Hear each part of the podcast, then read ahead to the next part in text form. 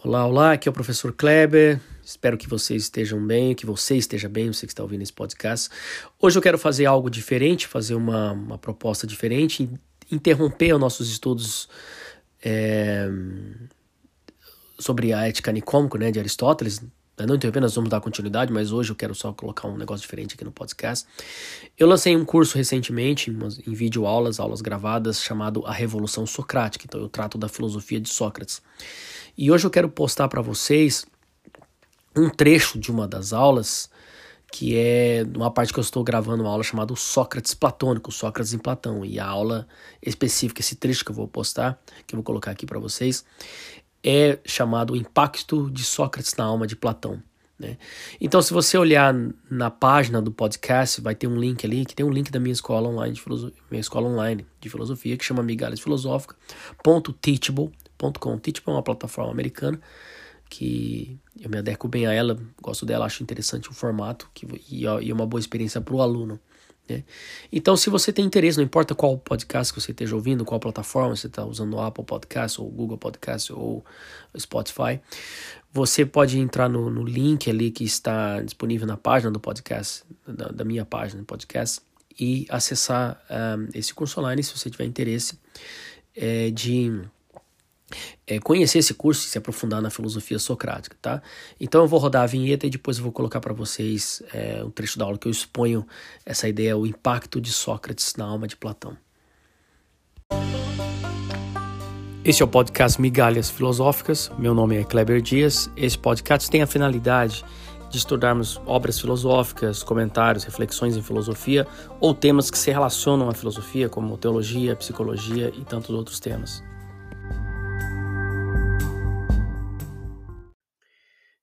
Retomando nossa reflexão sobre Sócrates em Platão, ou a gente poderia colocar como Sócrates platônico, os diálogos platônicos, eles são um dos, um dos textos, ou seja, uma produção literária e filosófica, um dos, um dos melhores textos escritos, assim, é realmente uma obra de gênio, né? Platão era um gênio com o que ele faz, porque a forma como ele escreve não é apenas... É, uma prosa, uma literatura normal que você está lendo, mas ele conduz você a. Ele emerge você, ele coloca você dentro da, do diálogo e onde você vai. Ele vai levando você à jornada do filósofo, que é a jornada interior, né? Para o bem, para a verdade, para as verdades eternas, para o inteligível, para a compreensão da beleza, é, daquilo que é justo, né? E e quando a gente, como nós estamos tratando dessa ideia assim do Sócrates histórico, né? O que nós vamos vendo é que o Sócrates histórico ele vai emergindo dos diálogos platônicos, né? E é claro que a obra de Platão é a forma como Platão deu resposta à impressão, ao impacto que Sócrates gerou na alma de Platão. Né? Então é, é como se colocar aqui, eu até coloquei uma ideia assim: Sócrates incorpora através da sua vida o que Platão deu em forma filosófica. Né? Então, Platão construiu uma elaboração filosófica daquilo que ele viu em Sócrates, da, da, da, atividade filosófica de Sócrates, da vida de Sócrates, da morte de Sócrates, do julgamento de Sócrates. Né? E, então você tem vários assuntos tratados nos diálogos, é isso, mas isso é, é assunto para outra hora. Mas é qual é esse impacto que Platão gera, que, que Sócrates gera em Platão, é, que eu quero colocar para vocês hoje na aula. Né? Eu quero ler. Existem dois trechos assim, de, um, de, um trecho no diálogo, no diálogo chamado Menon, e no outro diálogo chamado Alcibi, é, no Simpósio, onde Alcibiades fala sobre Sócrates, e no Meno também, onde ele fala sobre Sócrates. Né? A descrição dos diálogos, ela, as descrições que o diálogo faz, é, as pessoas relatando sobre Sócrates, sobre a atividade dele e o impacto que ele causa na alma, é algo que nos faz perceber o seguinte: bom, se Sócrates escreve, Platão escreveu isso sobre Sócrates, colocou na, na, boca dos personagens é porque Platão teve essa experiência. Né? Ele não poderia descrever aquilo se ele não tivesse tido aquela experiência. Porque, por exemplo, quando ele descreve Alcibiades falando, é, Platão era muito jovem, não deve ter presenciado aqueles diálogos, né, de Alcibiades e Sócrates, que são diálogos mais que remetem ao jovem mais novo, assim. Então você tem assim esses é, esses dois trechos que eu quero ler e, e depois eu vou disponibilizar para vocês. Eu, é, mas assim, se você procurar os diálogos de Platão, tanto o diálogo de Meno como o diálogo do simpósio, né, que é o banquete, onde vai ter o simpósio é a tradução é banquete, né, que é que é onde eles discutem sobre a natureza do amor, né. É interessante a palavra simpósio, porque simpósio significa banquete, né. Então, um simpósio hoje, hoje o pessoal vai na faculdade, ah, vamos fazer um simpósio. Mas o simpósio significava um momento de discussão, de confraternização, onde se discutia ideias, debatia, mas ah, bebendo vinho, né? Essa seria a ideia do simpósio. Então eu vou ler para vocês ah, o primeiro trecho que mostra essa, esse impacto que Sócrates causava na alma das pessoas e, e claro, causou na alma de Platão, né? Então aqui você vê uma, talvez uma, o uso que Platão faz para expressar uma experiência que ele teve ao ver Sócrates, né? ao, ao, estar aprendendo com Sócrates, dialogando com Sócrates. Né? Então na obra Menon, é, a referência seria 79e, é, é uma paginação que se fazia né, dos escritos. Menon diz assim: Antes de conhecê-lo, me disseram que você não fazia nada além de se confundir e deixar outras pessoas confusas. Ou seja, olha, o que eu ouvia dizer de você, Sócrates, era que você era um cara confuso e confundia as outras pessoas, né? E agora eu realmente acho que você está apenas me enfeitiçando e lançando feitiços e encantamentos sobre mim, de forma que estou cheio de confusão. Então isso, isso aqui mostra o papel da ironia socrática. Né? A ironia socrática levava as pessoas numa situação de perplexidade, de confusão. Acho que se me permitem a brincadeira, você tem uma forte semelhança não apenas na figura, mas em outros aspectos com o peixe torpedo. Entorpece qualquer um que se aproxima e o toca. E é exatamente isso que você fez comigo. Minha alma e meus lábios estão literalmente entorpecidos. E não sei que resposta dar a você. Ou seja, eu entrei achei que sabia, agora eu tô confuso. Eu não sei mais o que, que é realmente o que eu achava que era. É, claro, no diálogo vai ter toda uma discussão, mas é, esse é, é, o papel da ironia socrática. Né? tenho feito palestras inúmeras vezes sobre o bem e diante de grandes negócios, com sucesso total como eu imaginava, mas agora não consigo nem dizer o que é. Acho extremamente prudente da sua parte nunca fazer uma viagem ou sair de seu país. Se você fizesse essas coisas como um estranho em uma terra estrangeira, provavelmente seria considerado um feiticeiro. Né? Então aqui você vê que já tem uma descrição da atividade filosófica de Sócrates, o que, que ele fazia. Ele gerava um desconforto nas pessoas. E é legal que Meno aqui coloca que Sócrates usava do entorpecimento. É interessante que, que o entorpecimento, essa palavra entorpecimento, né, uh, também Sócrates usava com referência aos sofistas, que entorpecia as pessoas, né, com a ilusão da, da, das palavras, né. Só que o entorpecimento de Sócrates é diferente. A pessoa, ela, ele usa do recurso da linguagem mas não para iludir as pessoas, mas para desiludir, tirá-las dela da ilusão. Porque mostrando que o conceito que ela construiu é falso, é frágil. Ela pensava que ela sabia, ela não sabe mais. Então, a pessoa ela fala: Meu Deus, você jogou um feitiço sobre mim, você me, me jogou um encanto que agora eu tô perdido. Como se tivesse nem enfeitiçado, assim, tonto, assim, né? E depois tem um outro, um outro é, trecho que é da obra uh, o simpósio, né, do banquete, onde Alcibiades ele ele fala sobre Sócrates. É, isso está na referência 215A, como eu falei, são paginações dos, dos escritos né, antigos. É, ele fala assim: Tentarei louvar Sócrates o melhor que puder por meio de imagens. Muito provavelmente ele vai pensar que é para zombar dele, mas minha imagem é escolhida por sua verdade e não por seu absurdo. Eu digo que ele é exatamente como as figuras de silenos que vemos nas lojas de estátuas.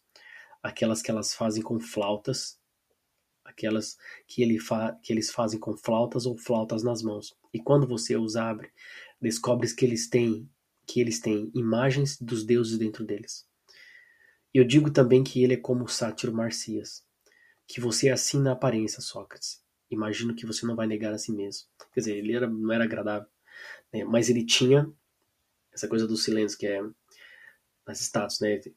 Uma flauta, ou seja, um encantamento. E por dentro da estátua há um aspecto divino. Né?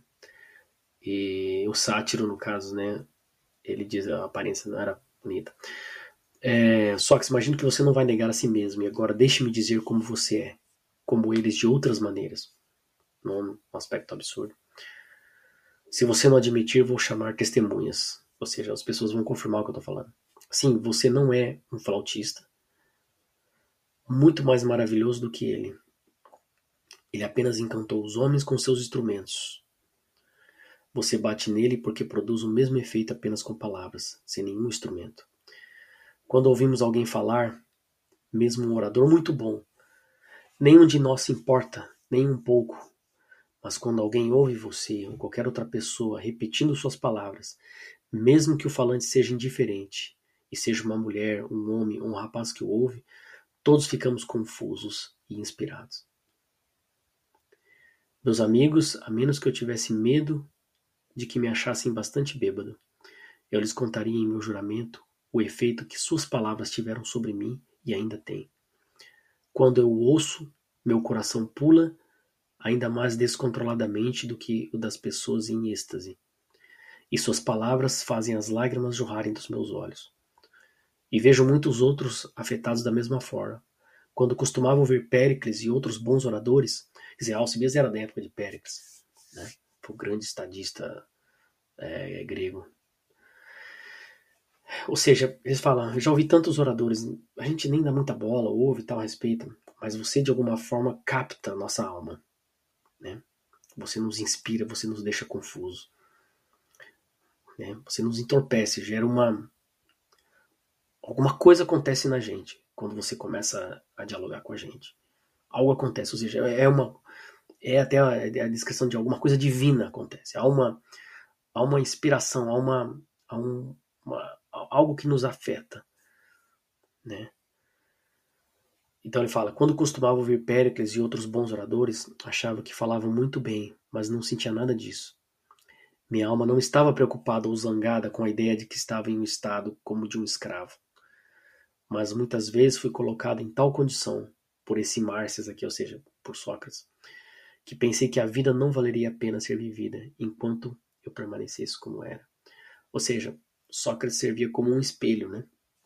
A pessoa via a sua própria vida, que primeiro ela caía na confusão, porque ela via que as ideias, não é que ela Paulo, Sócrates confundia as pessoas, mas quando a pessoa reconhecia suas ideias e via, puxa, minhas ideias são confusas, eu pensava que elas são, que estavam me ajudando, na verdade elas não estão me ajudando em nada, eu estou perdido. Só que esse estado de estupor, né, de, de, de, de, assim, de, poxa, e agora? É, faz parte do processo terapêutico de Sócrates. Você tem que romper isso daí. Então Sócrates ele, você vê, no caso, Alcibias percebe assim, poxa, mas você me deixa num tal estado que eu, que eu não consigo. Eu vejo que minha vida não vale a pena viver, porque eu estou vivendo no engano, na ilusão. E tenho certeza, e daí ele continua, e tenho certeza de que se consentisse em prestar-lhe meus ouvidos agora, não poderia resistir, mas deveria sentir o mesmo. Ele me obriga a confessar que, embora eu próprio fale muitas coisas, me negligencio e me ocupo com assuntos de Atenas. Então eu tapo meus ouvidos e corro para longe dele, como se fosse das sereias. Né? Você lembra que no, na, existe a história do Ulisses, né, da Odisseia, e tem um trajeto que ele passa com o navio das sereias. Né? Então, as sereias, na, na, mitologia grega, ela, ela tem um, um, canto lindo, maravilhoso, mas ela engana, né? Você vai pensando que aquilo é belo e aquilo vai te destruir, né? Vai ser a sua morte, né? É, então eu tapo meus ouvidos e corro para longe dele como se fosse das sereias, para evitar que eu fique enraizado no lugar e envelheça ao seu lado. Ora, ele é o único ser humano que já me fez sentir vergonha em sua presença. Ou seja, o cara fica vergonha do que ele era diante de Sócrates. Porque no diálogo a pessoa começa a falar: Puxa vida, o Sócrates está me mostrando que eu sou um ignorante. Então você fica com vergonha. Você achava que você sabia que você. Então você não sabe nada. E às vezes na presença de outras pessoas, eu falava todo mundo assim, puta, mas esse cara é um estúpido, ele achou que. Sócrates mostrou que ele era. Então isso fascinava nas pessoas. Sócrates tinha a habilidade de despir as pessoas intelectualmente. Né? É, então ele fala: Você é o único ser humano que me fez sentir vergonha em sua presença. Sentimento de que eu poderia ser considerado incapaz. Sei muito bem que não posso dar motivos para não fazer o que ele me manda, mas quando o deixo, acho minha popularidade demais para mim. Portanto, ajo como um escravo fugitivo e um fugitivo, e sempre que o vejo, fico com vergonha das confissões que tenho feito. Muitas vezes sinto que deveria ficar feliz em vê-lo extinto de vez, mas se isso acontecesse, sei que ficaria muito mais angustiado do que aliviado na verdade não sei o que fazer com ele. Ou seja, é uma total situação de desconcerto, né? E é, até nos trechos, talvez eu tenha cortado essa parte, ele ele fala que mesmo que você ouça Sócrates de segunda mão alguém falando, aquilo já te impacta, né? Então, de uma certa forma, Platão tentou fazer isso. Ao impacto, não há como Platão ter descrito isso de uma forma tão, tão bela, mostrando o impacto de Sócrates na alma de Meno e de Alcibiades, sem Platão ter passado por essa experiência. Né? Então, porque Sócrates não é uma filosofia marcada pelo intelectualismo academicista, aquela coisa racionalista, mas é uma filosofia que toca a intimidade do íntimo. Né? E é essa filosofia que eu, que eu acredito que é a verdadeira filosofia, é uma filosofia que acontece na vida. E, e a verdadeira filosofia, ela te toca no íntimo, ela te ela te ela, ela tira de você das ilusões, ela te retira das ilusões, ela te abre os olhos. E aquela primeira abertura de olhos gera uma confusão. Então você vê que aqui tem aquela ideia da caverna, até que você sai e é tudo confuso, é muito claro, muita luz. Né? Então quando a primeira coisa é você reconhecer a sua escuridão interna, então você cai na confusão. Você reconhece a sua confusão, é assim que você pode então encontrar a luz da verdade né, a verdade do ser, do que as coisas são.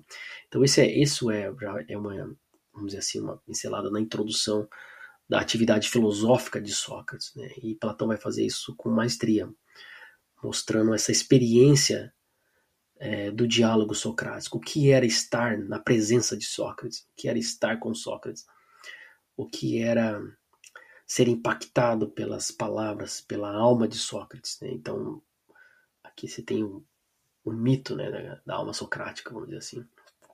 E claro, você tem aí quatro diálogos que vão narrar depois o drama da, da alma socrática. Um, isso seria então essa. Termina essa parte do Sócrates platônico, então depois vamos começar uma outra etapa, mas essa seria a aula de hoje. Então, um abraço.